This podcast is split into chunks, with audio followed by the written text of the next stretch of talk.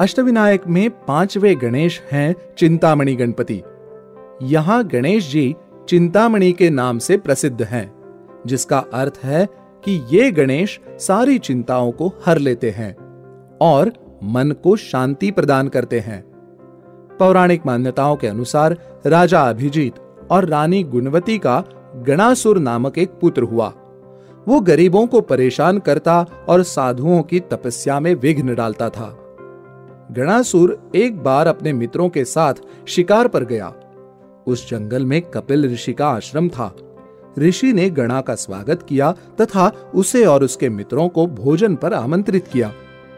भगवान इंद्र ने ऋषि कपिल को चिंतामणि दी थी, जिससे जो इच्छा मांगो, वो पूरी होती थी। उसी मणि का उपयोग करके कपिल ऋषि ने गणासुर के लिए सभी तरह के खाद्य पदार्थों का सृजन किया। इस प्रकार की अद्भुत मणि को देखकर गणासुर के मन में उसे प्राप्त करने हेतु लालसा जाग उठी। अतः गणासुर ने ऋषि के हाथ से बलपूर्वक वो रत्न हथिया लिया।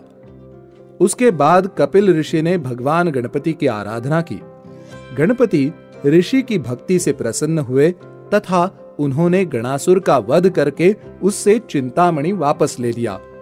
जब भगवान गणेश ने कपिल ऋषि को चिंतामणि वापस करना चाहा, तो उनके प्रति आभार व्यक्त करते हुए कपिल मुनि ने सदैव के लिए चिंतामणि गणेश जी को भेंट कर दी। आज भी वो मणि गणेश जी के गले में एक हार के साथ शोभा पाती है। कथाओं के अनुसार भगवान गणेश ने गणासुर का वध एक कदम्ब के वृक्ष के नीचे किया था। इसीलिए उस स्थान को कदम्ब तीर्थ भी कहा जाता है।